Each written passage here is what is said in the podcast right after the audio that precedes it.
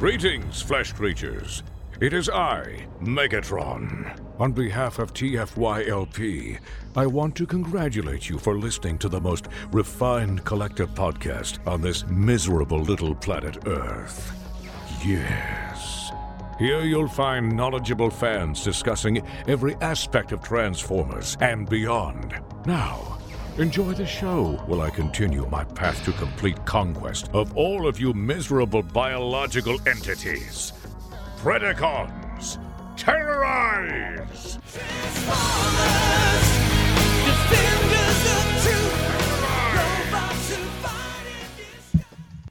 Hello, welcome to TFYLP.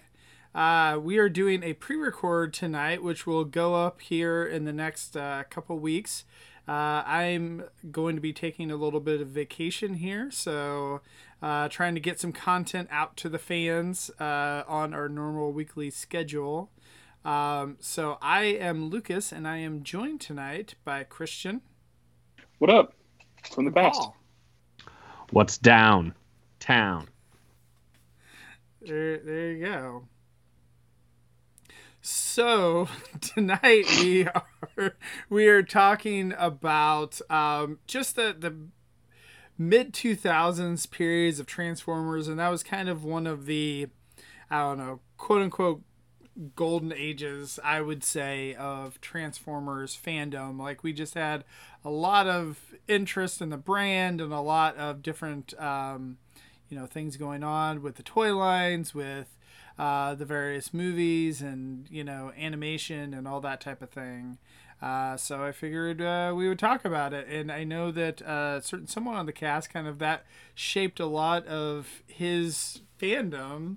Uh, so I figured Christian that you could uh, could drive the discussion here since uh, I love driving discussions. Well, you got the keys. yeah, so Nice. All right, let's do it. Turn on the car.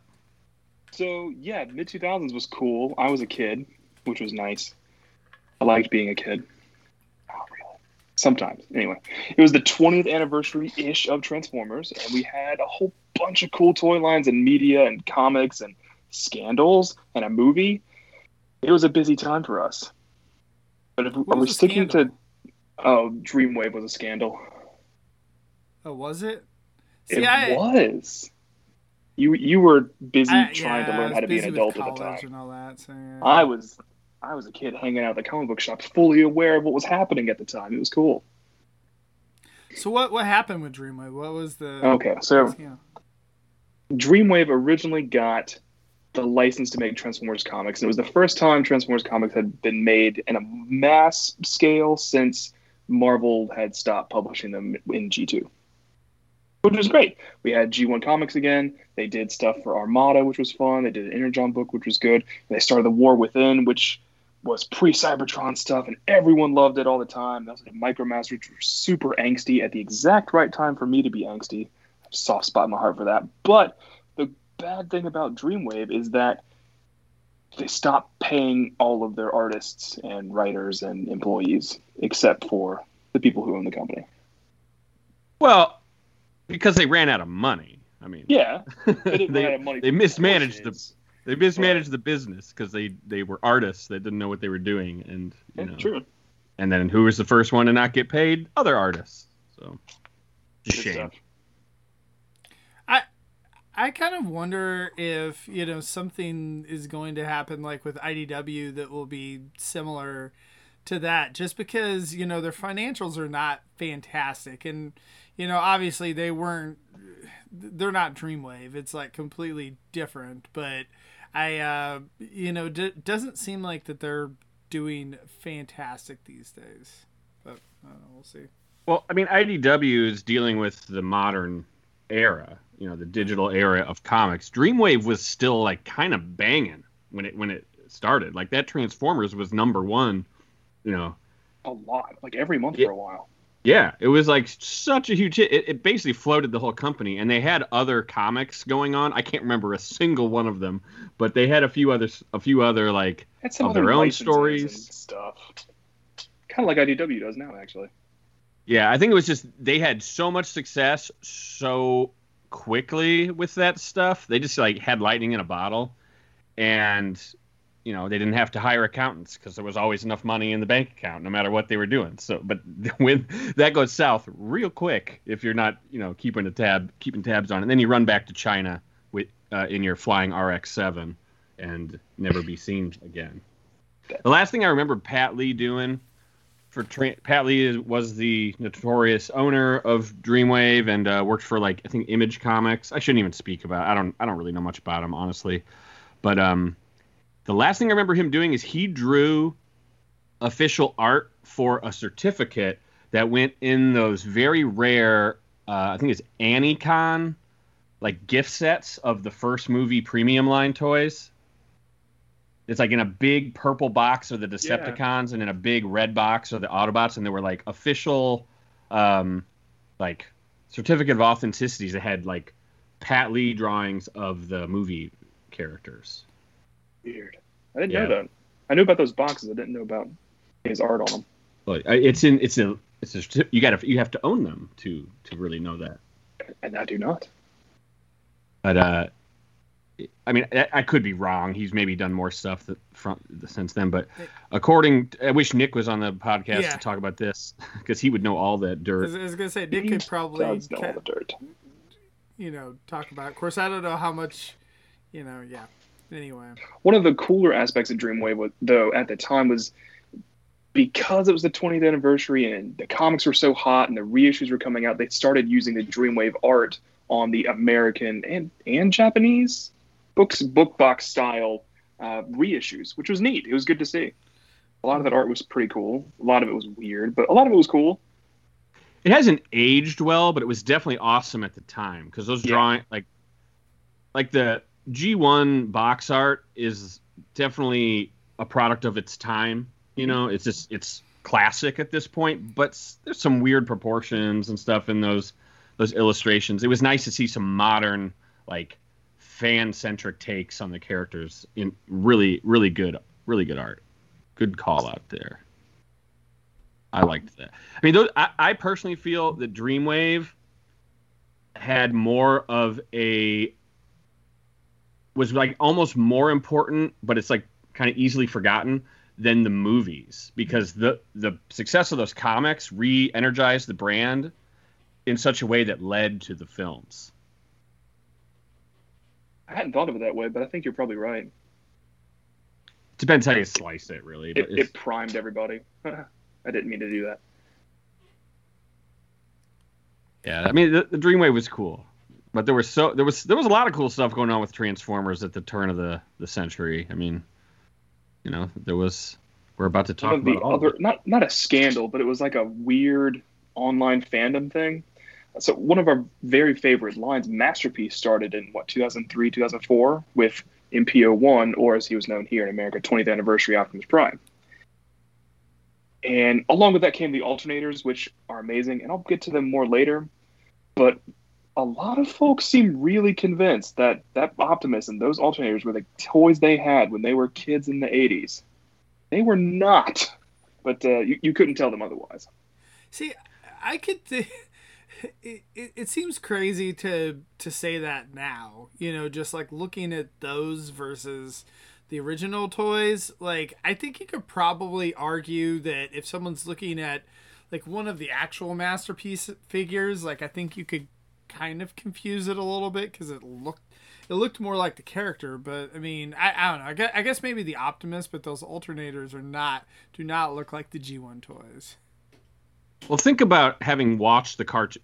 If you watched the cartoon a lot and but didn't like play with the toys as much, your brain could totally have like a Mandela effect where you know that Optimus Prime looks so much like the cartoon that you actually have like imprinted in your brain that you're like, "Oh yeah, that was my toy."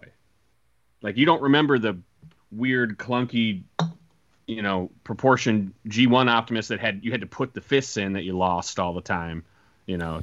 Right. it's like cognitive dissonance there. So I do, and you know, we're in it so much that we would never make that mistake. But uh, you can't you can't expect the rest of the world to be on the level. It's strange. But man, when that Prime hit, like it was on the cover of Oh. magazines and stuff. Like it was huge. I still have copies of some of those magazines because like there's Transformers in the Barnes and Noble. That never has happened before. So I was picking up just stuff. I mean, Transformers was really underground at that time. Yeah, what did what did you what was your take on MPO one like the first time you saw it? Were you like, oh neat, or were you just like blown away that it existed, Christian? Somewhere in the middle, like it was really awesome. And I did get it for uh, my birthday money, with my birthday money, uh, the year it came out here. But it was just, it was during, it was before I had um, resolved my tactile deficiency, so I didn't really transform it very much, and it just looked cool on my shelf, which was great. I was glad it looked cool, but it didn't really fit with anything else I had at the time. I still have them though. Yeah, I mean, I, I thought it was pretty amazing. Like, I ended up picking it up. Is the I think they did what a 25th anniversary, didn't they? Like at Walmart with like the DVD. I think it was Okay. for the movie 20th anniversary. Was it the movie? Was it the 20th anniversary still, or was it 20? I don't know. That would have I been, remember- 80, would have been 2006 instead of 2004. So yeah, And it was in like classics packaging. Yes, yes. That, but that was the one I got. But I think that they they clearanced it pretty hard, and like that's when I ended up getting it because I I can't remember how much I paid for that because I remember I think Skywarp I know was like crazy cheap too, but I swear I thought I got it for like thirty five bucks or something, but I may be completely off on that. I don't even I- remember what the 20th anniversary one cost anymore. I don't remember like how, where I ordered MPO one from, but it was definitely imported from like an Asian store, and I had my. I was like, told my, my dad's like, "What do you want for Christmas?" I'm like, "This. I just want this. This is all I want." And he, you know, I told him like where to get it, and I, I got it for Christmas. I can't believe I didn't get two, but like back then, back then, like, you know, I was that was 2003 i was still in college like i saw all the stuff coming out for like car robots and whatnot i would i would i would like furiously refresh bigbot.com to see any new images or anything from japan. And um i would you know, like the, the reissues just they kept coming out and then they had the e-hobby stuff. And i was just like how can anyone afford this? Like that's where i was but i was like there's no way i'm spending $120 on a uh, a reissue of like Ghost Starscream, as cool as that is, like that's just that's insane. Things have really changed so much. Well, I, I felt the same way about MPO five whenever it came out. That was the Megatron, right? yeah. Yeah. And I, I remember I, ju- I thought it looked like the coolest thing ever, and I still have never owned that that mold because at the time I was like, man, I really want it, but like you have to order it, like like you know, I just can't run to Walmart and go get it. It's like I have to go was order it online. One and It's like hundred smackaroos. yeah, it's, it was a hundred dollars. I was like, who would ever spend a hundred dollars on a transformer? and you So- didn't you didn't know if you could even get it because it might get like confiscated at customs or something. right? Yeah, that was a weird, weird thing. Like in this time, this era, like the beginning of Masterpiece, the first like ten figures, like I remember, like those were life events when those got announced or when you ordered them, or like I remember where I was specifically, like when I was making orders for MPO five and stuff, and I had to do. I remember which website I went through, and it's, it's just like so crazy. And now it's just like, oh, just throw it on the pile. There's so I many MPs. Where I was when I saw MPO three for the first time. It was right after I had released. I was at BotCon 06, and someone had it in their BotCon lanyard walking around the convention. Dude, I saw that too. I was there. I yeah, I, remember, I went to the theater. Like I snuck in. I didn't have a Primus pass or anything. I just like snuck into the theater, and um, there was some dude there with one hanging around his lanyard, and I was just like, "Oh, you saw that I, guy. That I'm guy's here. origin story. I'm at my first real BotCon. Oh my god!" yeah, that was awesome. Memories. Memories. Yeah, my first one was in 2005. That was that was pretty crazy. But I I was still feel 13 years old. Back in the day, You like know I don't right. know when when uh, the new Megatron was revealed. I think we were at TFCon when it hit, or I was at least. I and I can't remember what year that was. Oh wow, you were going to Megatron? TF? The what MP36? Like he, I swear he dropped Oh, like that one. when we were at TFCon. I don't remember. and it was like i mean that was a pretty big event too because you're just like whoa like you know they actually actually did it and i mean i don't know like as great as mpo5 looked back in the day you know i mean that was like just miles ahead of it i mean just Oh yeah. I've Well, never gotten rid of the MPO5. I, I just remember working super hard mowing extra lawn so I could get that hundred bucks to get him. I did the same thing a couple years prior to that to get Armada Unicron because mhm. Oh, I was, you know, what three years before that, four years before that, it's fifty bucks. How do you, how does a you know ten year old kid get fifty bucks? You know, Yeah, uh, yeah. How? Like that's insane. That that that's like back in the G1 days. I did a ton of work to get. A, sp- I had like a special allowance, and it took me months to save up to get Fort Max. wow. You but got that's Fort outside- Max when you were a kid Yeah, but I busted my ass to get it. Like it was. Wow. I think it took me three months, and we'd go to Toys R Us, and I'd just look at it on the shelf, and I'd just be like, "You're gonna be mine." And then one day I counted all the money that I had saved up, and I was like, "Oh my god, I have enough!" And we like, ran off to the store and got it. It was great. Yeah, Um, but did the that same is thing with not Unicron. that did not happen in 2000. It did not. My story No. did it. I, you know, I just I worked for my parents, did extra chores, and um, did what I could to scrimp and save fifty bucks to get a Unicron. And then the hardest part was actually finding one. Like they were supposed to be released, and th- at this point in time is when I developed my dislike of calling stores to figure out if they have stuff. Because I would call the Walmart or the Target or whoever and be like, "Hey, do you have this figure?" And you know, my mom would be like, "Just call and see if they have it, so we could go." Because my mom hates going to Walmart. So I was like, "Do you have Unicron?" Yes, we have him. Come get him. they, didn't, they didn't have it. And I would call and be like, "Hey, do you have this thing?" It, it happened like twenty times, and they would always tell me, "Yes, we have it." They never ever had whatever I was looking for. At Unicron, it happened at least ten times. They're like, "Yeah, come on down." Was, was it like the same guy that's just like, yeah, we got it this time? Like, yeah, last No. week you said you had it and you didn't have it. It was It's like, never no, the same this guy. time it's real, Christian. Don't worry. It was never spe- the same person.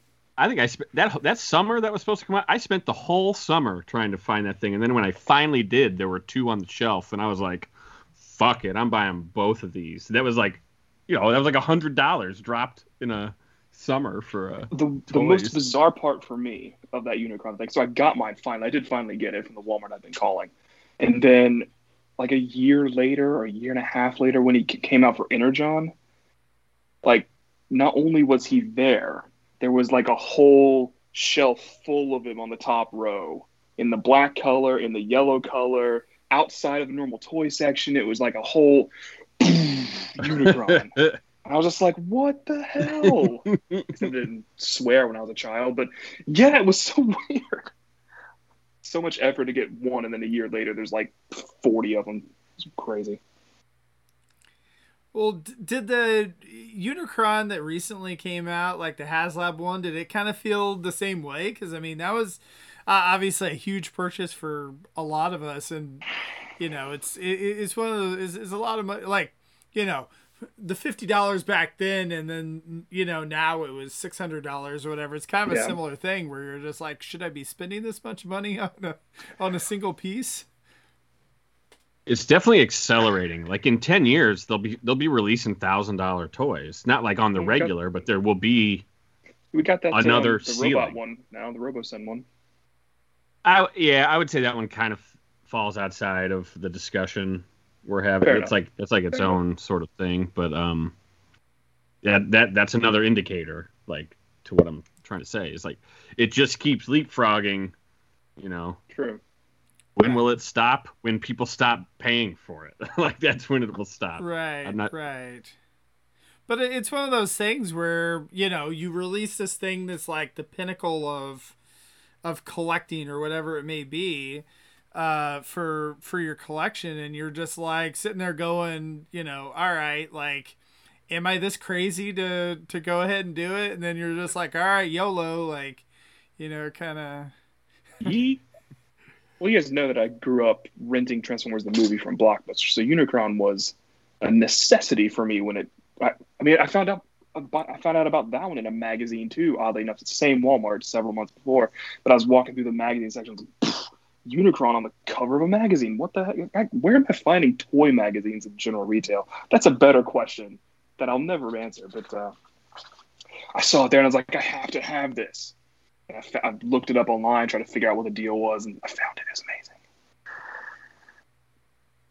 I don't think I was going anywhere else with that, but yeah, the anticipation for that was so different, and it's like fifty dollars. It was, you know, like you said, the pinnacle of engineering at the time. You know, everything else in Armada was cheap. I was collecting mini cons because Pokemania was around, and I was a kid, and that's the money I could get. And then like fifty dollars was the top of the line, and now I spend fifty dollars on toys like every week for leaders. Well, if you buy three deluxes, you're spending more than fifty bucks. You know? Yeah, it's, it's just crazy. That $50 Unicron single pieces aren't a thing, or aren't as rare anymore. you know, you we brought up two like real big tent poles for this time period, and actually the front of it. You know, the MP MPO one and Unicron, Armada Unicron came out kind of around the same 2002 to 2003. You're like, back then I was like, this is as as like kind of um simple as the Armada toy line was.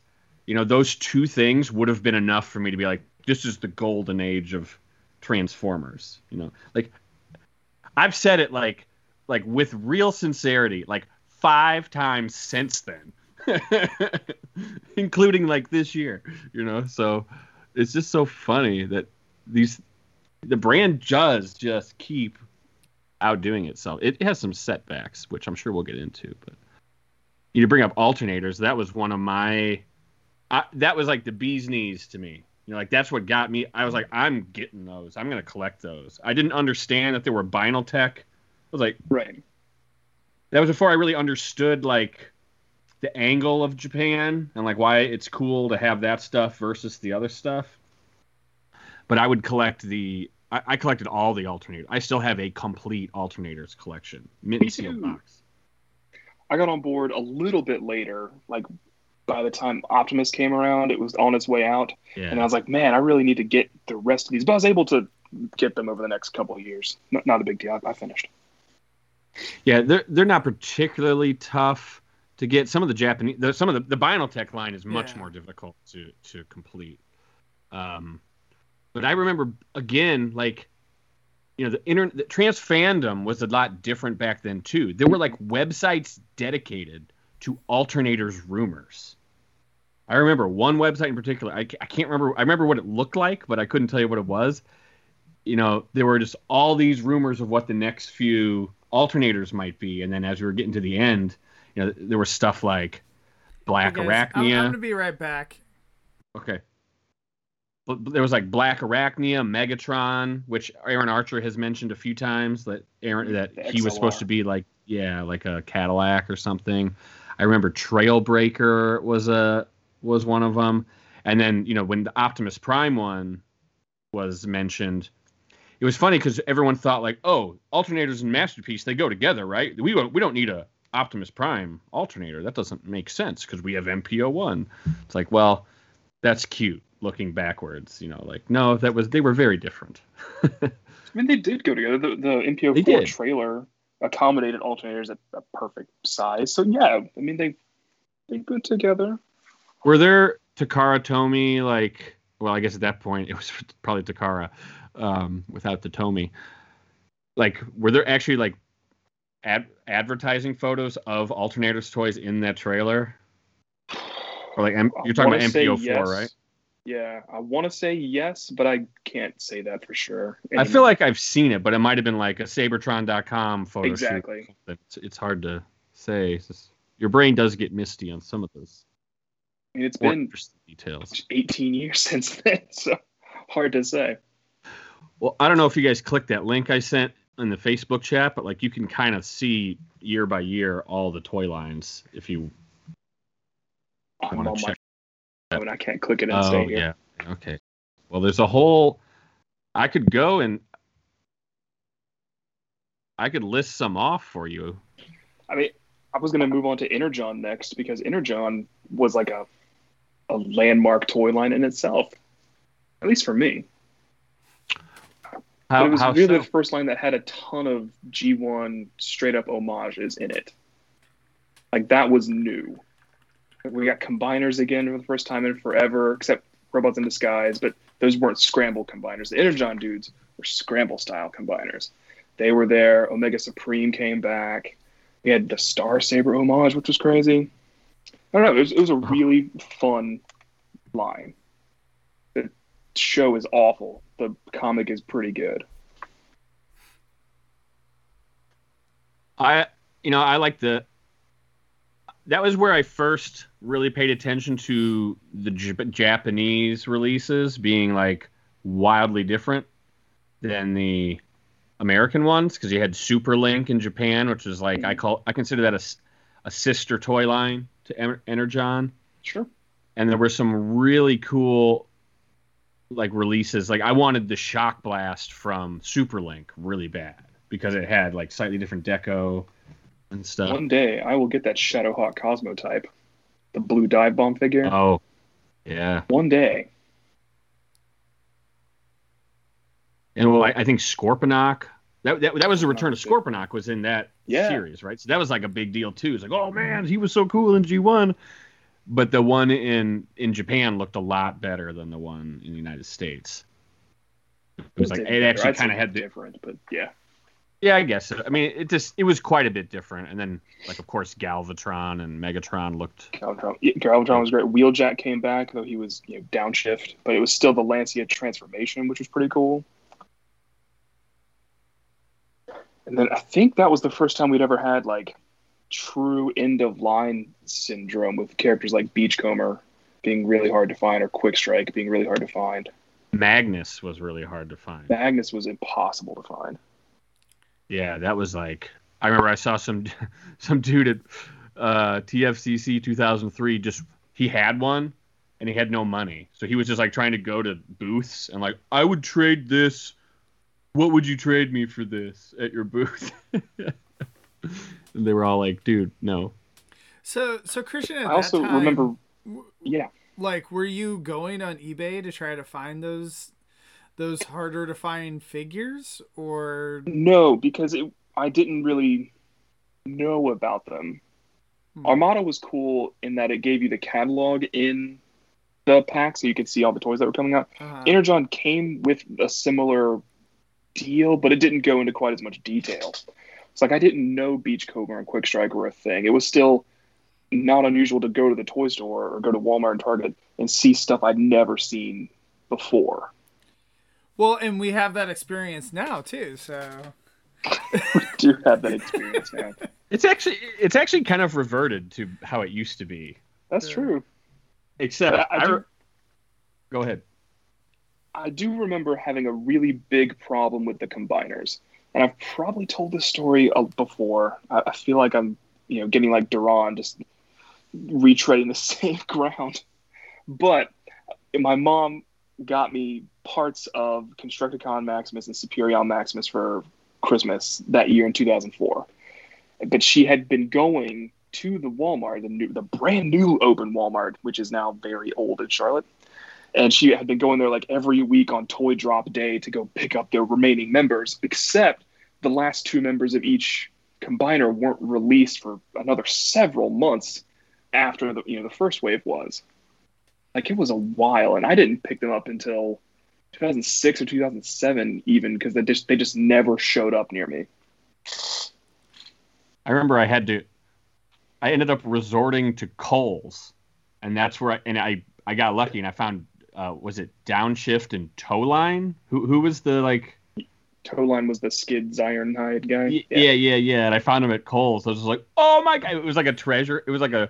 It was amazing when I found those. In my, I remember I made a special trip and my girlfriend at the time was like, "You suck," because I was so excited. I found these toys. Towline's fantastic. Yeah, His weapon has clear plastic problems, but Towline's a good toy. You're like, honey, I know you said we were gonna go on this date tonight, but instead, let's go to Kohl's and uh, get me a toy. Uh, I really want to check out this Kohl's. Uh, you know, I got some ca- Kohl's cash. Uh, like burning a hole in my pocket. It's another one- 2004 and Energon is what really bridged me into be, being a kid into an actual collector. I mm-hmm. started really collecting with Cybertron, which was 2005, but to, Energon is that bridge time for me. Yeah. Like I started really paying attention to the releases, really paying attention to what was around. Also, what helped during that time was Universe One. Universe One was everywhere and then nowhere and then everywhere and then gone. I Was that a Target exclusive thing? Not always. Part of it was. Part a of lot it. of it was a Walmart exclusive. Oh, so they split it. Oh, there- there No, it, a lot of it was mass retail, and then Walmart picked up like 40 exclusives at once and killed their shelves and killed the line by doing that. And then Target picked up the last couple releases. But that line was really cool because even to me, barely knowing about BotCon at the time, it felt like a whole line of BotCon repaints. Because like current molds or old molds, really molds from every line that had ever existed. And they were repainting these funky color schemes, and they had this backstory where they got drawn from all the universes, and Unicron was making them fight so he could absorb their essences and come back and be evil. And I had a Unicron toy that could do that. It was it was cool. I really like Universe One. I like it a lot. and, and, and what's funny is is at the time like Hasbro's probably like, all right, we've got all these toys. Like, how do we just throw all this crap together and try to package it in a way to sell to people? Some of it was interesting crap though, because a lot of the molds in Universe hadn't been released in the states prior to that time. Our, our grandfather in the Armada-ish Dinobots. Uh, a lot of those were Beast Wars 2 and Neo molds that hadn't come here before. Uh, we got Big Convoy for the first time. Um, probably several others that I'm forgetting. A whole I mean, slew was- of Spy Changers, Micromasters, six teams that hadn't been here before. Those came out. Was uh was that big convoy mold perhaps the first inkling of Nemesis Primal, which we've recently found out about? I guess. Hopefully, by the time this airs, we'll, we will have Nemesis Primal. That's yeah, actually that's true. But yeah, I think he was the second Nemesis Prime because Armada did it first, and then Universe did it. Yeah, yeah, actually, And you know, everyone did it. that was another thing that happened in Armada. We got we got Nemesis Prime. Now, like a mainstay of all all toy lines. Uh, it was Yes. new then. He's always been there, guys. Don't don't worry. I mean, he's been there 20 years, might as well. But yeah, True. He still think, seems like a you know like a like a throwaway thing they they made just yesterday. But you're right, it's been 20 years. if you want to talk about another scandal, we want to talk about the SDCC 2005, whatever Alternator's Nemesis Prime was. It was either Wow. 2005 or 2006. Yeah, that was near the end of the line. Why was that a scandal? it was a scandal because for the first time you were going to be able to get a San Diego exclusive like online through a specialty retailer, not Hasbro Toy Shop. I think they did have some on Hasbro Toy Shop, but it was like a huge deal because the club store got Nemesis Prime. Oh, Fun Pub did. Fun Pub got it. Huh. I don't know how many they got, but that's where mine came from eventually. But uh, the site was all crashy all day because it was, you know, Fun Pub. But it did happen. I was there. Hmm. Early early e-commerce blues. even through the rest of the, the couple years after that, trying to get stuff on Hasbro Toy Shop, like, Spotty. oh man, it was horrible. I don't ever want to go back to that. It's like you think getting exclusives now or fans toy stuff now is hard. Try to get you know San Diego Comic Con exclusive reissue Blaster or Soundwave, and just you'll never get it. Or Nemesis Prime, the classics one, you'll never get it. I don't remember having a huge pain getting any of that stuff, but maybe I just put it out of my brain. It's bad. You had to wait and wait, and they would tell you when it would go up, and it would never go up at that time. Right. You had to wait and keep refreshing and refresh and refresh, and it would take a little bit longer to refresh. And like the eighth time you refreshed it, you'd be like, "Oh, is it time? Is it time? Is it ready to go?" And no, it, it wouldn't, or it would crash. God. And now we just order stuff on Pulse like Paul's it's just no used problem. to this type of thing, though. So you know, Mr. Gigawatt over there that somehow didn't you get some of those Walmart gigawatts, uh, Paul? Get one of those. Oh, I well, I got two orders to go through, but they canceled them like like eight months later. Oh really? So I, Oh. I I never never got them. heard that conclusion. Yeah, I, I thought I was gonna get them, and then they're just like, "Oh, we had to cancel your order because of stock," or you know, like whatever the Walmart sends you. Yeah. Oh. That that that was the closest to the old Hasbro toy shop stuff that I'd ever seen. Yeah, that was a rough day. That was That- bad. That was like an all-day affair. that sucks. Happy happy anniversary to that. Yeah. Like last week. Ugh. And like no one even cares anymore, like about? Gigawatt. There's so many more shiny new things that have come out since then. It's like all this stuff is just like it has a 36 hour lifespan. Oh, 100%. Yeah. Yeah. That's that's it, man. It's so crazy. Yeah, I mean that's where like back then in the 2000s, I mean, I don't know, everything seemed to take a little bit longer, you know, like releases were bigger events, I feel like, than now it's li- Hmm. like you said, every week we get a new thing and you're like, "Oh, hey, the next new shiny thing." Well, it's The other because they weird thing about- oh, sorry, they would- go. they would release more of less individual toys Right. back then. Yeah. So they weren't constantly trying to get repeat buyers to buy stuff. It was it was like let's ju- we have these eight figures coming out in this half of the year. We're going to sell those and we're going to sell a lot of them. And and by the time And we're done, was- then we'll get the new stuff. It's just like that would stick around long enough for you know a kid like me to save a couple bucks and go back and get it. Can't do that now. There's no way. Yeah, like I remember being in college and I would go to the tar once I got a car in college, I would like go to the Target and I saw Energon Scorponok at the the Target in my college town. And I was always like, "Oh man, it's like I think it was 30 bucks, 25 It should have bucks." been twenty bucks or twenty five bucks. It was well, I mean, it was it felt expensive. It felt like just on the cusp. I was like, "Do I this toy looks I don't like the way this Scorponok looks, but I kind of want to get it because it's Scorponok." And I swear I went back there for three months and looked at it and had the same conversation in my head. The same toy in the same spot that whole time. There is no way in hell you would have that much like, hmm, hmm, should I do it? You, you have a you have a one and done chance these days. If you friend. see it, you snap it up and you walk away quickly. Right. I feel Right. like these days That- if you, you just can't do it anymore. if you uh you know snooze on a toy and then go back like later in the day you're like oh gone depending on what it is I mean, really different. That's I mean, really I different I, now. I like kind of fast walk from the car to the toy aisle because I'm worried about those extra seconds I'm shaving off to get there before some Goomba that might be parking next to me.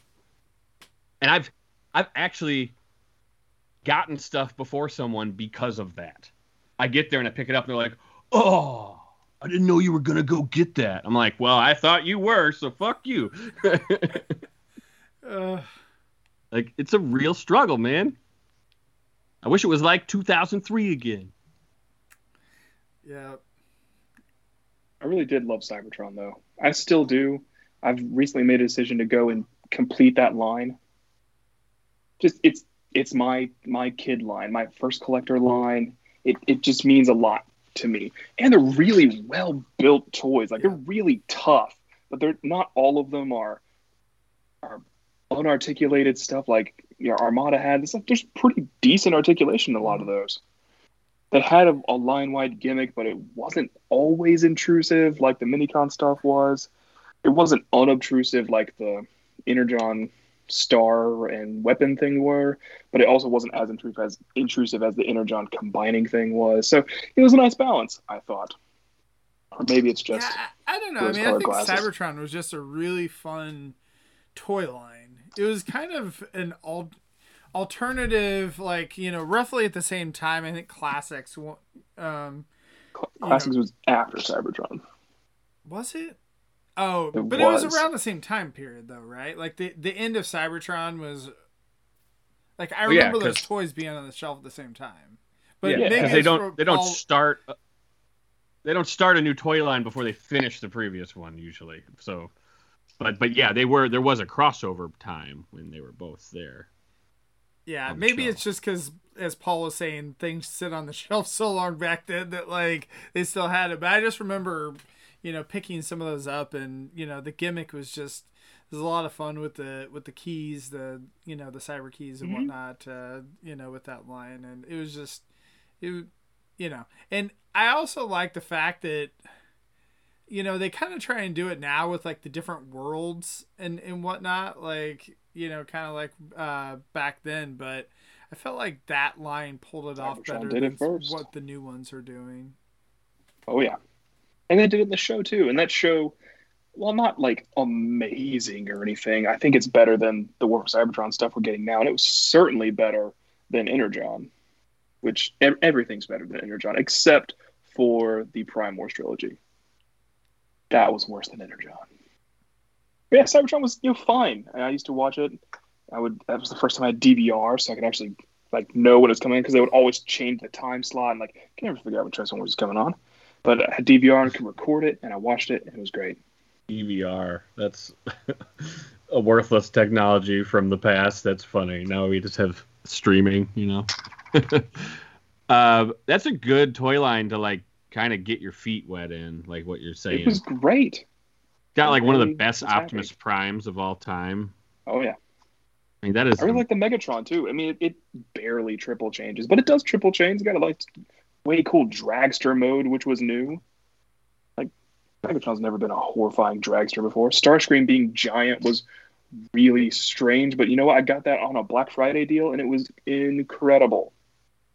That was cool because that was like your first Tetrajet Starscream. Is really what it was sort of evoking.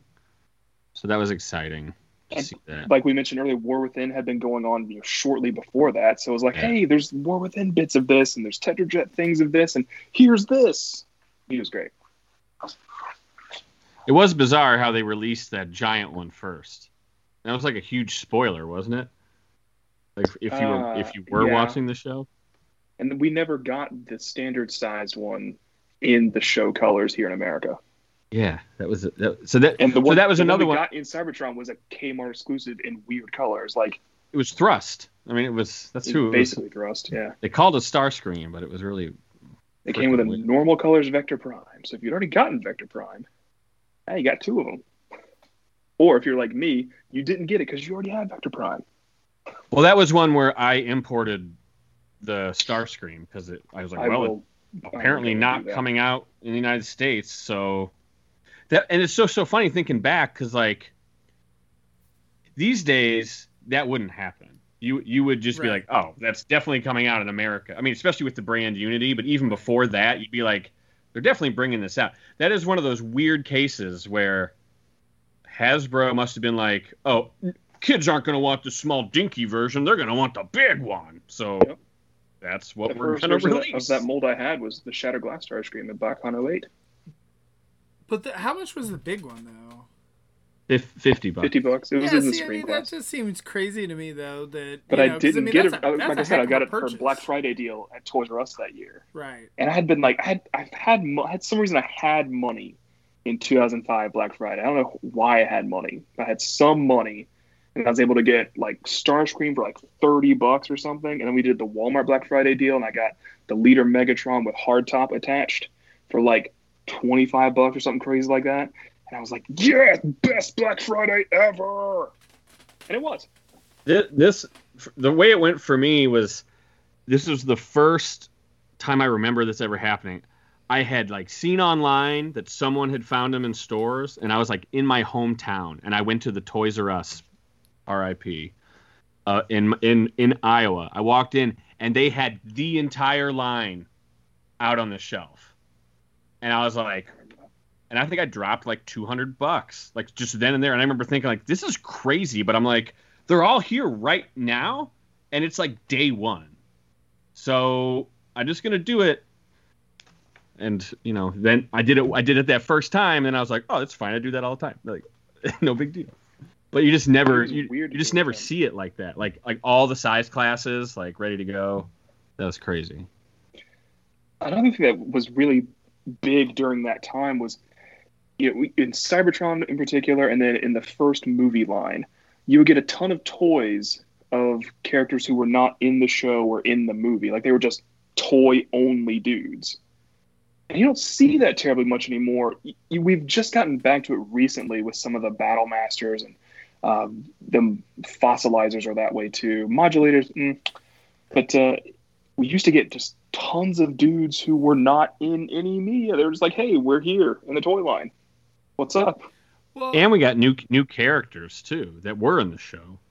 Yeah, Just don't do that kind of stuff. I, I I wonder No, too if like variation of some of the classic six. I, I- I wonder if some of those like should have made it into the show but just didn't you know like whenever they're doing it that you know hasbro's like here here's all the different characters we have and whoever's you know making the show decided to cut this that and whatever i, I don't know Baby, I don't know either. Paul, do you remember there being a, a super rumor that there was an actual toy of Signal Lancer that was only released in Japan? Do you remember that? I remember believing No. that hard for like a while. No. Cool. I was young. No. If you don't know Signal Lancer, he's the Streetlight Transformer, and he finally transforms at the end of Cybertron. Like at at the on the in the last episode or something. Yeah, in the last episode, he transforms. And he's got like his own like transformation animation, right? It's like one of those like It's Super! it's modified from Mudflap, but yeah, Oh, okay. That's cute. That's cute. that's Yeah, I don't- I don't remember that. too. No toy with the name Mudflap, except for the Human Alliance one from Revenge of the Fallen, has ever sold well, and it started into 2005. Fun fact. Unfun fact. And it was movie time. We haven't even got to movie time. It was movie time in 2007. Movie time. We haven't even gotten to Kiss players, man. Uh, we guess we gotta we gotta go through Kiss players. Let's go through Kiss players. Underappreciated classic, actually. No, is that's it. I still want that Rodimus. If you're selling that Rodimus, If you if you can get past like you know, it's like Black Mirror. If you can get past the first episode, then like you you're in for a good a good treat. Kiss players, if you can get past the tongues and all that stuff and the you know the girls, there's actually a lot going on in Kiss players that is it, it's part of G1. Like it's actually like integral to the Japanese plot. Unicron's in it. It's like some wild stuff that happens in there. Plus there's some cool It's- characters that have come out of it, like uh uh Glit, you know, the Shattered Glass Ravage. and we've kept the Auto Troopers around since then. Yeah, Auto Troopers is cool. There's lots of other stuff too, but you know, I just I, would, I don't really want to talk about it. I just Yeah, we don't need to delve Yeah. into it too much, but it was weird even then. yeah. Eh, No one has ever. It will never be understood by 99% of people that come across it. So it's best to leave it alone. But right after that came classics. Lucas's favorite toy line. The C in Chug, the first letter of the C worst acronym horrible acronym. of all time. you, you guys love that acronym I, I, I Wow. really don't. I think it just I really, gross. really despise it. But yeah, classics happened. It was 2006. They were first revealed on the Transformers Club website, which is where I got most of my news back then because No, it was at BotCon. It was at BotCon in uh, Kentucky. yeah, but they showed it on the website first and they took it back on. That's how the timing worked out. I don't think so because the people in that room when they showed that shit were like, like the the temperature was changing in the room, in in the panel room, with every with every image they showed. first on the site. Oh, okay, I could be whatever. wrong, but yeah. First whatever. time I ever saw it was when Aaron Archer shows it on the screen at the thing, and everyone just starts flipping out, like screaming and stuff. It was awesome. it was awesome. I was there too. And then, yeah, and then they and then they gave well. So if you were there and you saw it before that panel, then they must have they must have done that because Yeah. that was the first time I ever saw it. But then they brought it out into the into the booth, you know, and you could actually see the toys. Just insane. And those, It was insane. I loved the packaging on those. That was just that was the The beginning. Velcro flap, love it. that was the beginning of where we are now. That was like the day the day that was revealed. Like there's still parts of classics. I mean, it, it really generations has spawned from it, Mhm. like, as we know it today. It's the collector Yeah, but- line. It's That would change the Awesome. course of you know making new stuff into everything's an iteration of G1 now. But and and that was really supposed to be kind of a filler line, wasn't it? Like in between, you know, between Cybertron and the movie, right? three, two or three waves, two exclusives, get out, be done. Yeah. Didn't work out that way. No, not not not at all. So Classics has been on shelves ever since. but it's just funny how they th- that was when they f- finally realized like their brand had legs that they didn't know it had. You know, even though they had BotCon, even though they had like huge comic, you know, sales and all this stuff, they just that was the toy line. I think they realized like, oh, the collectors are there. Like they're not just weirdos that buy this kids stuff. Like this is stuff that they've wanted for years. But I mean, I, I would argue too that you know some of that stuff, like you know, it, you get people that aren't just collectors. You you get a lot of people that are like, oh, I remember when I had that as a kid. You know, you see it at Walmart or whatever, and you pick it up. Yeah, and it wasn't the sixty dollar MPO one or however much he was at the time. Uh, you know, Optimus was twenty bucks. Here, have him. Jetfire finally looks cool, and not like a Robotech. That was weird. Hot Rod's back. Bumblebee's back. Starscream was great. That I, I thought the Mirage toy was still. I still think it's like the I best love Mirage. that Mirage toy. It, it has like so much articulation. It's just it, it was like beyond its time. It was a step above most of the other deluxes in that in that line. Absolutely. Particularly its Wavemate Grimlock. But even then, that Grimlock was great for them. Yeah, the Grimlock at the time was good. Well, the Grimlock was ballsy because they changed his transformation. You know, they're like, oh, it's did. This is the new. You know, his his mouth is his legs. You know, it still looked close enough to me. I, it's just so funny how the aesthetic back then was still like, yeah, it's the reminiscent of old, but it's new. Right. Yes. you know it's it's its own it's it's not the same thing you know the starscream was probably the most the same of all those toys Hot But- Rod 2, probably. But yeah, yeah yeah, Starscream's the closest for sure. Yeah that, Yeah, that initial right. And then Megatron was, was a Nerf gun, which I thought it was was great. really cool. I still Yeah. like that. No, I, I I I still like that mold. You know, I mean, it doesn't have the articulation and whatnot, but I I don't know, like you know, I like Nerf and It's Nerf charming. guns, and I like you know, so I thought it was kind of a neat, different take, you know, on on. The It was the character. first time Megatron had been a gun again because he'd had he'd been tanks for the past several years, and we knew about the safety laws, and we'd had the problem with MPO five, and we had just kind of learned that they tried to reissue the G1 Megatron but couldn't. So now Megatron is a gun, but also not really. right. So It was cool. But yeah, I mean, real the line too, like the choices that they made with the characters they released, you know, they pre- it's kind of like a greatest hits, you know, kind of thing with classics. So it's just it's just interesting yeah i'm fine just interesting that they wouldn't do that again like think of that hot rod we got versus the one we just got No you know. comparison, really. No, I mean, well, it's just like they wouldn't have thought we wanted what we got now back then. They're like, oh, it needs to be modern. They don't want the old thing. They want a new old thing. It's like, no, no, no, no. We want exactly what the old thing is. they couldn't have made that uh, Studio Series 86 hot rod back then. So, you know, takes time. But like, I don't think we're, we'll get that kind. Like, Aaron, Aaron Archer was in charge back then. So that was like his brainchild. He was like, "Oh, let's let's flip it. Let, let's not just do what we used to do. Let's like make it new. Like Soundwave isn't a tape deck. He's a Yeah, what was he? What did they even release him for Doesn't come out. Yeah, he just didn't ever came out, right? They, they Well, had the to Soundwave they the released- they- packaging at the time. It, it was like a Toys R Us exclusive. Um, Yep. That it was the G1 Yeah. mold. Okay, Well, well, one time they've named Ravage something different as Ravage, because that was the tape Battle Ravage. oh right. Well, like They a had to get the Scourge. Scourge is a good example that he's not his bullshit like UFO or whatever he turns into. He was a stealth bomber, which to me, like, hey, that makes sense. Like, that's cool. That's a good upgrade, and it looks close enough to the old one.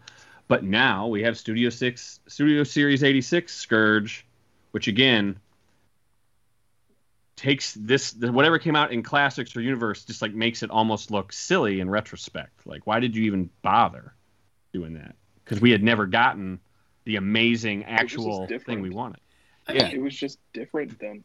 it was I don't know. I, It's I don't know that you would appreciate the the same way. Like I, I appreciate that they had a, a new interesting take on on those guys. So If you Yeah. wanted the same take, you could always gotten the titanium six inch one. it's true that's that's which was i thought that scourge was one of the best ones Sure, Of the sure. That's not saying much, but sure. Yeah. But that was why it was cool Titanium because weird, but yeah. a lot of people took that and said like this is my classics scourge that was when They people did. started like you know there was only like seven or eight classics toys so already they were trying to fill in the gaps because you can't make 300 was. old transformers in one toy line Yeah, like my In. Cybertron smokescreen was my G1 smokescreen for a while. Why not? because it's not But it right. was do whatever you want then. It was. It didn't exist then. right, right. There, there was another option. You, you had to Well- fudge a few things there, Paul. Well, Like well all look what look what homages they put out patience has brought Trilogy and, and universe. Yeah, it's so different now. Like you don't have to cobble it. Like if you look at the Shattered Glass line, which is you know 2008 and not really a line, they cobbled together nonsense from anything that was available at the time. And it was like, here's Shattered Glass, and here's some other guys you can repurpose as Shattered Glass dudes. And now, like, we're getting a dedicated Shattered Glass line, and that's just crazy to think. Yeah, like you said, is. that's what happens Yes. with patience.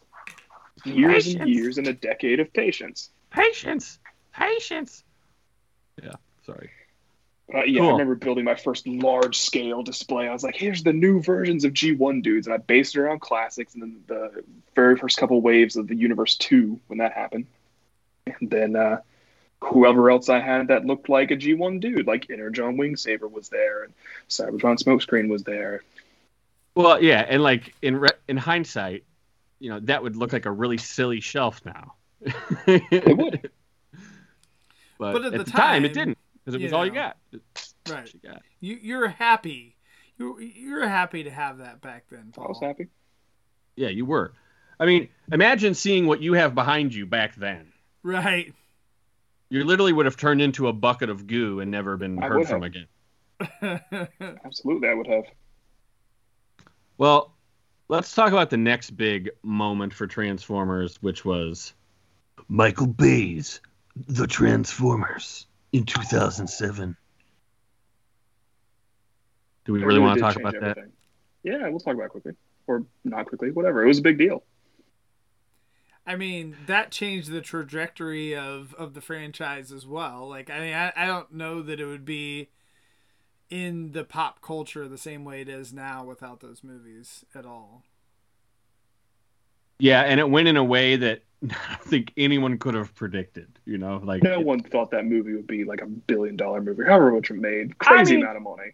I was pretty confident it was going to be the biggest movie like ever, you know, but that was maybe with rose-colored glasses. I saw it seven times or something in the theater. I don't know how I managed that, but oof. Probably that I- many times, five times at least. I wasn't shocked when it became a worldwide phenomenon, you know, because like to me it always had been. It was like time for you guys to to to wisen up. It just wasn't. They were getting wise on something I wasn't really like cool with. I was like, wait a minute, this is like, yeah, you should like Transformers, but no, not like that. For me, it was different. I guess it's just when I grew up because I'd had Beast Wars and then I had RID and then Armada Energon Cybertron. Like Transformers was always changing to me, so it was just another iteration of Transformers. It wasn't like a huge departure from anything else. I mean, it was, but it was it wasn't like a departure from the norm for it to be something different. I was never that concerned about it. What was concerning, or I guess unconcerning, is that uh, Transformers were cool suddenly. Whereas I'd been like keeping it a secret from people at school because I used to get teased for it. Oh, When I would say like I like Beast Wars and I like whatever you know, Transformer stuff, and I would get teased and you know beat up on the playground for it. So I just didn't tell anybody for years. And then like suddenly Transformers were cool, and then I was like, hey, I've known about this for a while, and everyone's like, wow, what is all this about? And I would be able to tell them. High school was weird, man. But I, I feel like even now it's like that for me when, you know, people are like, Oh, what's your hobby and all that? And I'm like, Oh, I'm into Transformers. Like, oh yeah, like I love those movies. You know. You know what? Good. I'm I'm glad it's somewhat accessible to way more people now. I think it's net net a good thing. The movies aren't great, but I think that they exist is pretty good. Yep. yeah, it's like it's like being a Radiohead fan and someone's like, "Yeah, I love Creep."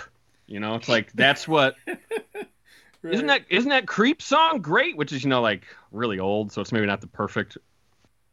Yeah, but uh, I know, I allegory here. Like the couple, couple of, you know, or or all the people that say, oh, like the old Radiohead is the best, and not you know the newer stuff that they've released twenty years later. Okay, uh, we're we're breaking the Yeah, simile yeah.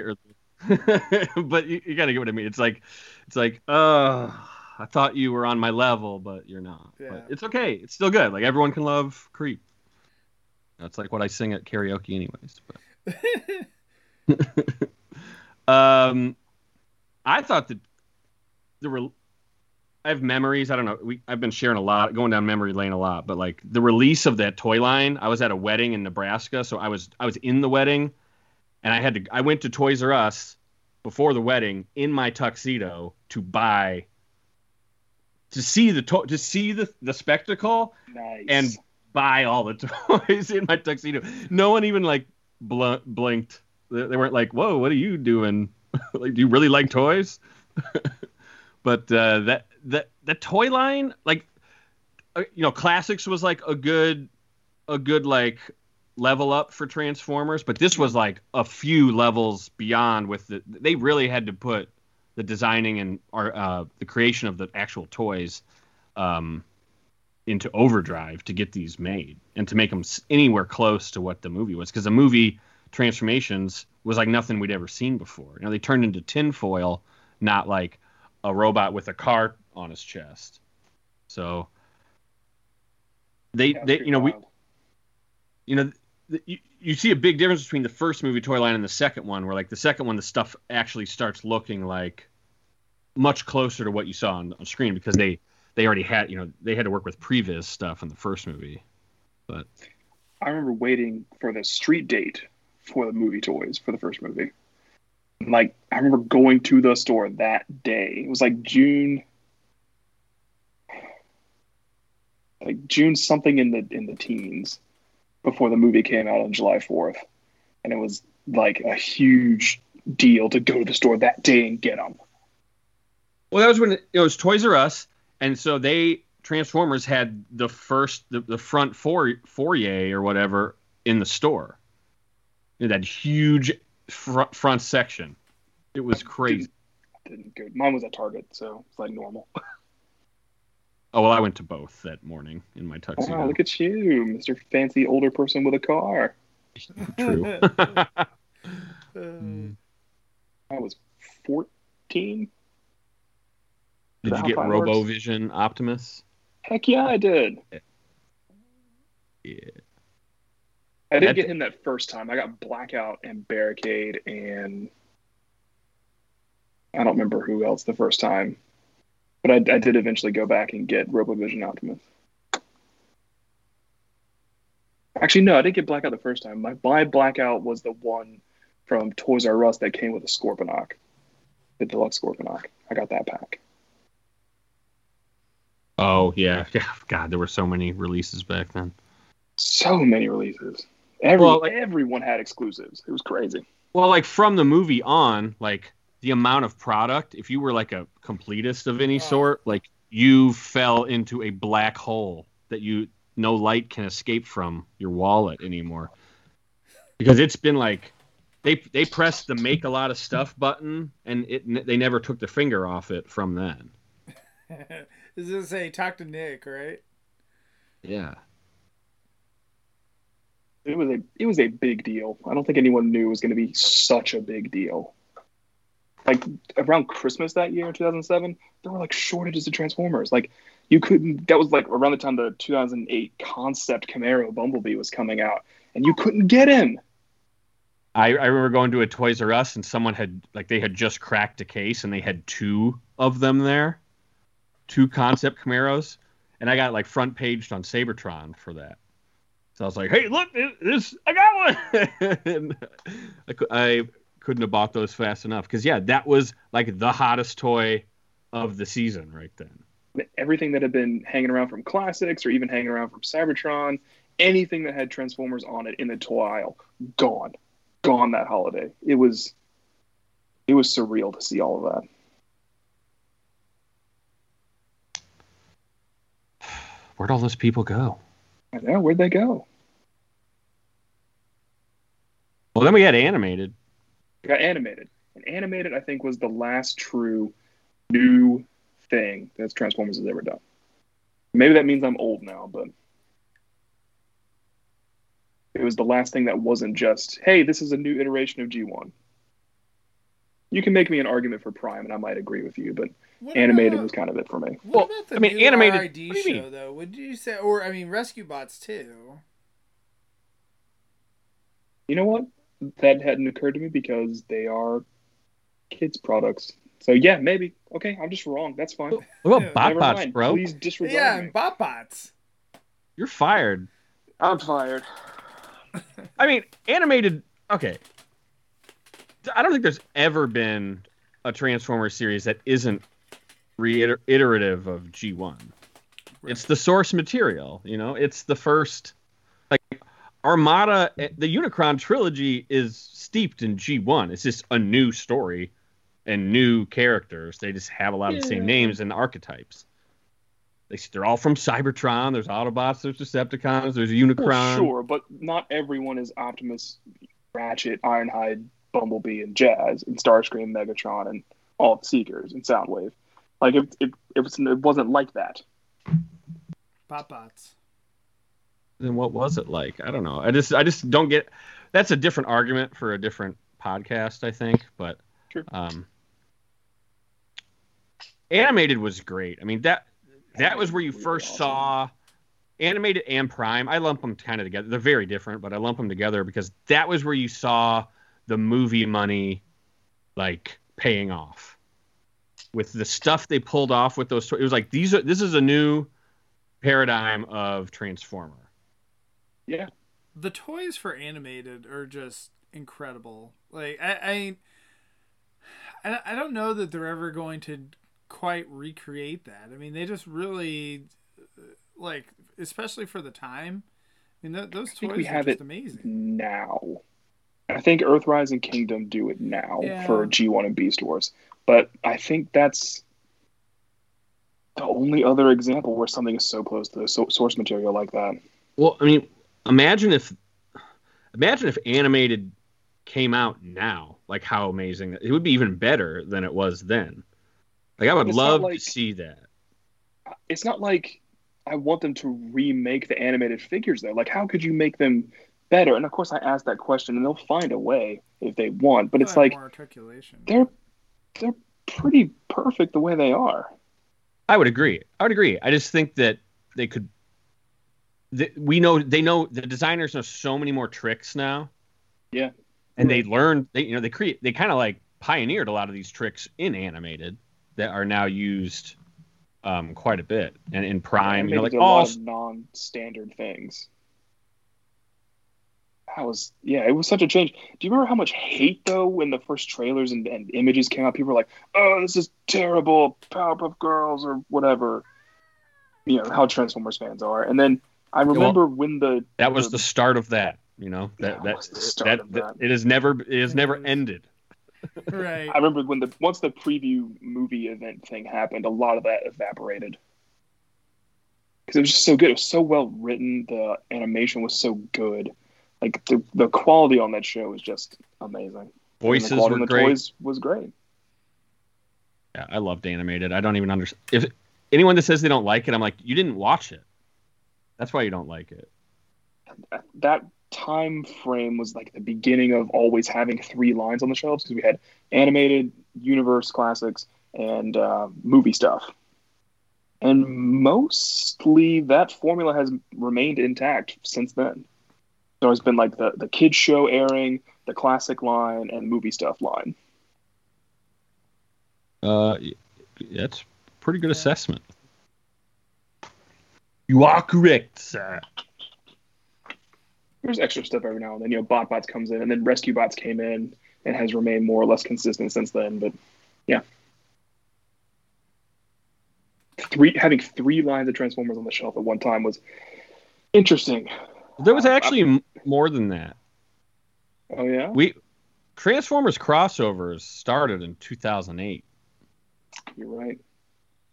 With Star Big- Wars and Marvel. big deal. yeah, you're right And you, sometimes I would see those toys not in the Transformers section. They would be in the other the Star toy Wars line section, section. or whatever. Yeah. Yeah, it's a shame. It, I don't know what teams made those, but it definitely wasn't like the A-listers at Takara Tomy. Like those were kind it of not there. Were, you know, I have seen some cool customs though out of some of those. Like, because I'm like, oh man, what mold is that? I'm like, oh, that's like the Hulk tank or Yeah. Spider-Man. So like, I skipped all that Green stuff. Man. yeah i skipped all that stuff too I mean, the But, Star you know, Wars. kinda- I don't know. I I like the Star Wars ones. I mean, the vehicles were were spot on. The the robots obviously were, you know, kind of weird, but yeah, they're all right I don't know. I I liked them. Collecting- collecting three lines was proving difficult for me with my first job. But that was okay because, you know, deluxes were 10 bucks. And a lot of times deluxes were seven bucks at Walmart. So you can go there and pick up pretty much anything you wanted for seven, seven dollars. Can you imagine? No, I cannot. But I remember. That was just so bizarre. And animated wrapped up far far too soon. And we got uh, Revenge of the Fallen coming in. That's at the end of the decade. We were we were talking about you know mid 2000 stuff, and I guess we're kind of headed toward the end of the decade. But Revenge of the Fallen was next. Yeah, w- wish we could probably uh, discuss that on another show. We don't, uh, you know. Yeah. Well, what have we missed from the mid 2000s era? Um, well, we didn't talk about all the Japanese stuff, but like the crossovers. Crossovers was a big one. The encore. I mean, we talked about reissues on Yeah. TFYLP not Yeah, not talked long ago, about but like that pretty recently. yeah, but like that's where uh, a whole new line of reissues came out based on the hype from the movie. They wanted to, you know, in Japan they wanted to re you know make money off the old toys. We mentioned Titanium. Robot Heroes came out around this time. Music label came out around this time. Uh, the Tomy merger happened around that time. correct, yeah. Uh, I don't have a date on that, but like, there's some Beast Wars stuff that happened. The Like Beast Wars Beast- anniversary stuff. Beast yeah. Wars 10, yeah, Beast Wars 10th anniversary, Beast Wars Reborn, um, hybrid style in Japan. Those were honestly, Those I love those. I, lo- I wish that that was like master. It, those were essentially masterpiece, but rebranded into like something a little more like modelly in a way. But I love Mhm, those yeah. hybrid style toys, even though there's only a few of them that came out. They were really. I feel like that.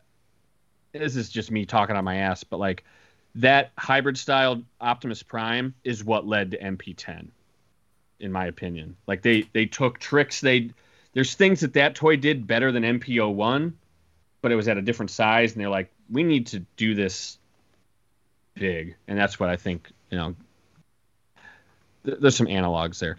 A tactics. We forgot to talk about good old Uh, tactics. tactics. Wow. Yeah, Robot Masters. I like that line a lot. That's a Japan only. Um, Beast Wars Returns actually came out in the mid 2000s as well. Yeah, that was the finally getting released Beast Machines line in Japan. Yeah. Um, Built to Rule, everyone's favorite, you know, le- pre Kre-O Lego crap. Kre-O, whatever nonsense. Yeah. Uh, that's that's pretty much it, dog. We hit them all. Did I say Revel Tech? Because like there there were some. Not Revel- say Revoltech, We but did, yeah, that did happen. yeah. Most people don't consider that a Transformers line, but you know it's a s- it's a bigger line that had lots of licenses and um, that was like those were non-transforming Transformers, so there was talk about those at the time. Did I mention music label? Yeah, you did. You did mention music I label did. Okay. and device sports label. label. I'll, I'll throw Sports those in label. too.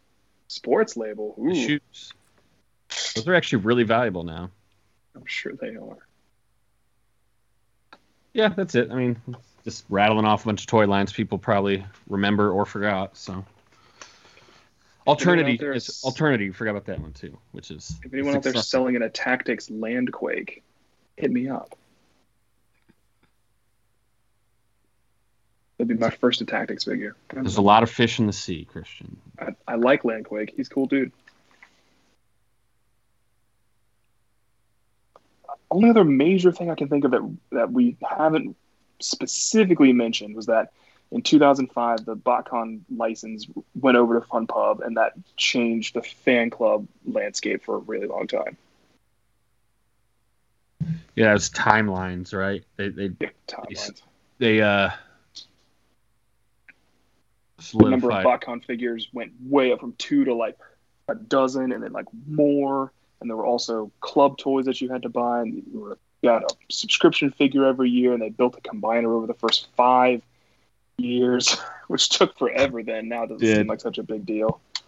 and it's uh it's it was named after a sex toy It was unfortunate. because they did not under, do you know did you know that one lucas you want to talk about controversy No, It was, uh, no. I that didn't was that was a scandal. it's called, it was Ah. called nex the combined figure was called nexus maximus Why was it called that? Though? Do you remember? because it was the nexus of the i don't because that all the energon combiners were something maximus and he was like and from the Even though we they all knew that converged we knew a long time that that character was going to be one of the thirteen. oh Hasbro didn't want a licensee to use the name Prime.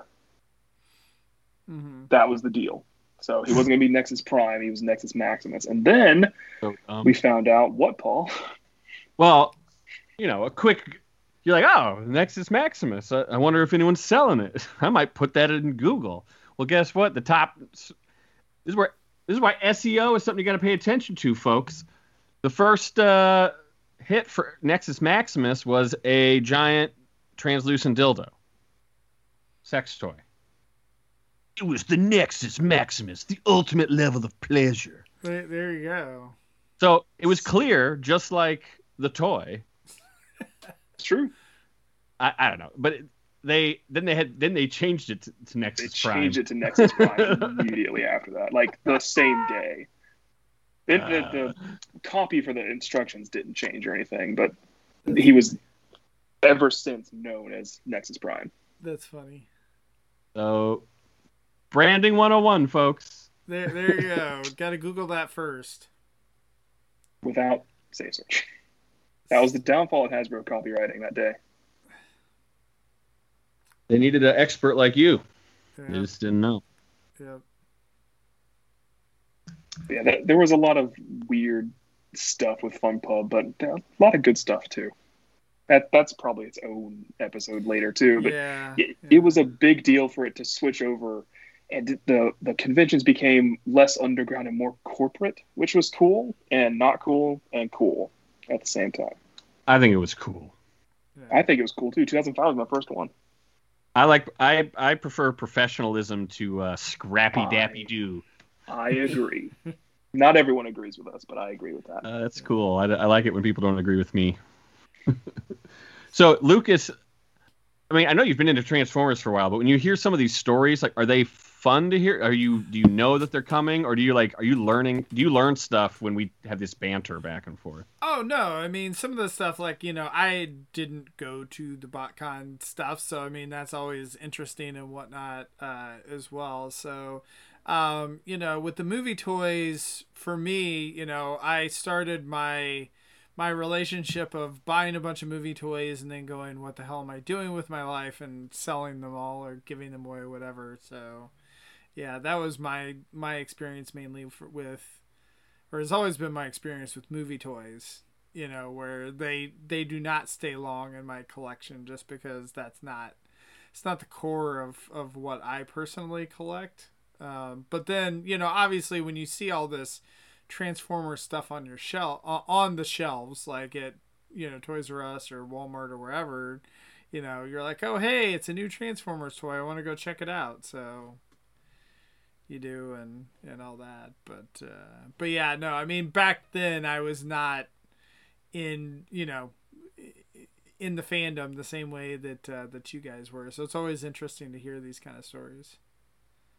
Well i i, I just wonder like if the viewer knows about Nexus Maximus, for instance, if that's like, ooh, I learned that on the TFYLP podcast. Well, right. I mean, it's still documented on TF Wiki, but is everyone just like reading random pages of TF Wiki all the time? Right. I knew about the combiner just because, like, I I think I've actually picked up some of those pieces just over the over the years, but I didn't know the story about Nexus Maximus though. More you know. So there you go. Could have yeah, could have been a Kiss player's toy. The day it was announced, uh, the top search result stopped being that the dildo, but uh, for the, first, the, da- the damage was done. The damage was done. Yeah, I'm sure. All the, all the nerds pushed that down. So, yeah, it was still. they made some sales there. too. I bet they did. Yeah, that was, that was. I mean, Paul, it was cool to learn that you saw the same MP3 for the first time that I did. That's pretty cool. It is, yeah. What a you, random thing. Did you go to the the theater to watch the film? No, not that year. Oh man, I was so excited to see that. Like in, I had net. I don't think I'd ever seen it in the theater. And Transformers the movie, yeah. Yeah, and I left. I left work and drove down there from Chicago and had no idea how to do BotCon. I was just like, do you just show up? Do you got to pay? What do you do? And I knew where the theater was and just walked into the theater and they were and like bought some popcorn and walked in and like no one was checking badges or anything and like they showed it and I was just loving it. It was cool. And then I went to the show and got my um uh, whatever. I, I, paid to get in, and and but I didn't have like a pre prepaid pass or anything. I had no idea how any of that worked. But but yeah, I had to drive all the way from Chicago, and I got there just before it started, and got in wow. there like just like drove right up to the freaking theater and like ran in and like I didn't didn't know anyone. I was just there. It was a whole new world. School was my second show, but yeah, it was still really cool. That's that's. Cool. My dad and I drove drove to Le- it was in Lexington, Kentucky. My dad and I drove there from Charlotte over the mountains. Long drive. Should probably just as long for you. It's crazy to think like I probably now know like fifty to hundred people that were in that room. That I. Yeah, at time I didn't know about either. I was a child, so I wasn't really super involved. Yeah, crazy. This thing's changed so much. Just, um, how did you even find out about the show then, Paul? Like, if you didn't know how it oh, ran and oh, all that, like. Okay, I knew what BotCon was. Okay, sure. like let, let's let's like let's take it a step back. I just had never been to one, and hmm. I had. Oh, I, I guess I went to OFTCC in 2003 because I happened to be in Chicago for a job interview, and on and I realized that, and so on the way out, I knew I realized, hey, I can drive on the way back to Iowa. I can go to this convention center out here, and I can go to this show. Mm-hmm. So I, I, I walked the sales floor there, but I didn't really like go to that one. Right. Um, I was there for maybe like two hours, you know, and so I knew about it for I'd known about it forever, but I'd never had like the gusto to like go. Like it never thought yeah. to me. I was like, oh, that's just something cool that that people do, but not me. I don't go to that. Not like I mm-hmm. didn't want to. I was just like I don't know how. You know, like yeah. I never had someone to go with or anything, and so it was on my birthday, and I wanted to see the movie, the restored movie in the theater. So I went to that. You know, like it was on. It, was, it just was a trip. Yeah. So. But yeah, I had no idea. I knew people had badges. I like actually tried to make like a fake badge because I, 'cause I 'cause I worked in graphic design or in the design department at a record label at the time, and the morning I left was Friday morning, so people had already been there the night before, and I was seeing photos on Seibertron.com, and I saw people with badges, and I was like, trying to like make a facsimile badge. it was so bad. Like I'm, Wow. I, I'm outing, I'm outing myself as a real skis bag. It's just I just didn't understand how it worked Uh-huh. and I wanted to be able to get into stuff and it seemed very expensive at the time. Like I didn't think it was worth it. Now I understand it all. So I have bought I mean, very it, expensive. it was expensive. and I didn't really want any of the toys, so like the death it was Deathsaurus, the Deathsaurus timeline set, right? No, it was the pre Beast Wars set in 2006. well, I should have bought that one. But in fact, I later sold those toys for a down payment on a car. oh, you know what? You know what I did want? I wanted Megatron and Waspinator. And it sold out at the show. They did. Yeah, so that you know that was kind of new, all new to me. Yeah, it was a year before with the Deathsaurus set, and that did not Yes. sell. It did not sell out. They they finally got rid of them all in 2008. When they sold out of Shattered Glass, they sold 2005 sets. But yeah, I held on to the preview Wars stuff for 10 years, and I sold it to put a down payment on a car. That, that's awesome. You know, that's Yeah, that's amazing. You know, that's like the power of Transformers. And we didn't really we did mention the Fun Pub stuff, but like it really took off. You know, like the so, the seeds they sowed back then, like made the Botcon toys like really something you had to have. Like if you were a hardcore collector, you had to have some of that stuff. Oh yeah. Like the 2007 set was j- like broke the fandom for a, a good A five years. time. It Three just- years. Just broke them. We, we got re- we got a retail Thundercracker in 2010. But yeah, for three years, broken. It was great. it was awesome. What a time. All right, that's. It- but it- I it's- love. I yeah. loved all this. I love this era. You know, Yeah. I love every era. All right. It felt like everything was so charged, like positively charged. Right. There were negative elements and people yelling about stuff, but like everything was new and exciting then. Whereas now, you know, we, we see stuff, we get exclusives, like, oh yeah, that's cool, and then we move on to the next thing. But back then, it was like, wow, everything's new. Right.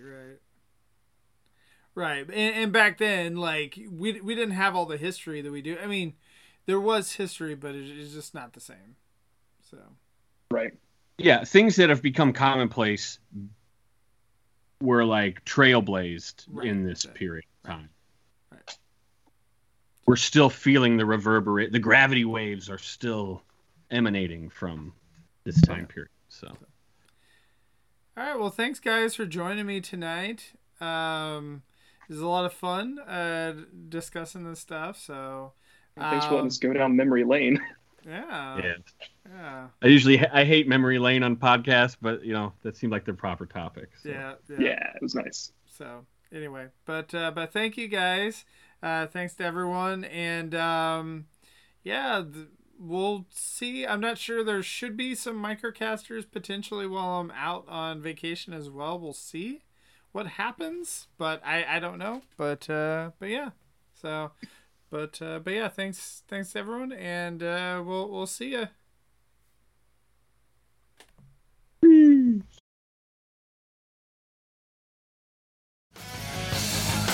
This has been Transformers for your listening pleasure, a presentation of TFTalk.net. We'd like to thank you for listening and ask that you please rate us on your favorite podcast outlet and share us with your friends. Be sure to follow us on Twitter at TFYLP. Email us at podcast at TFYLP.com. This is Paul Lighting, and on behalf of TFYLP, we'd like to thank you again for listening. And we hope you'll join us next time for another TFYLP.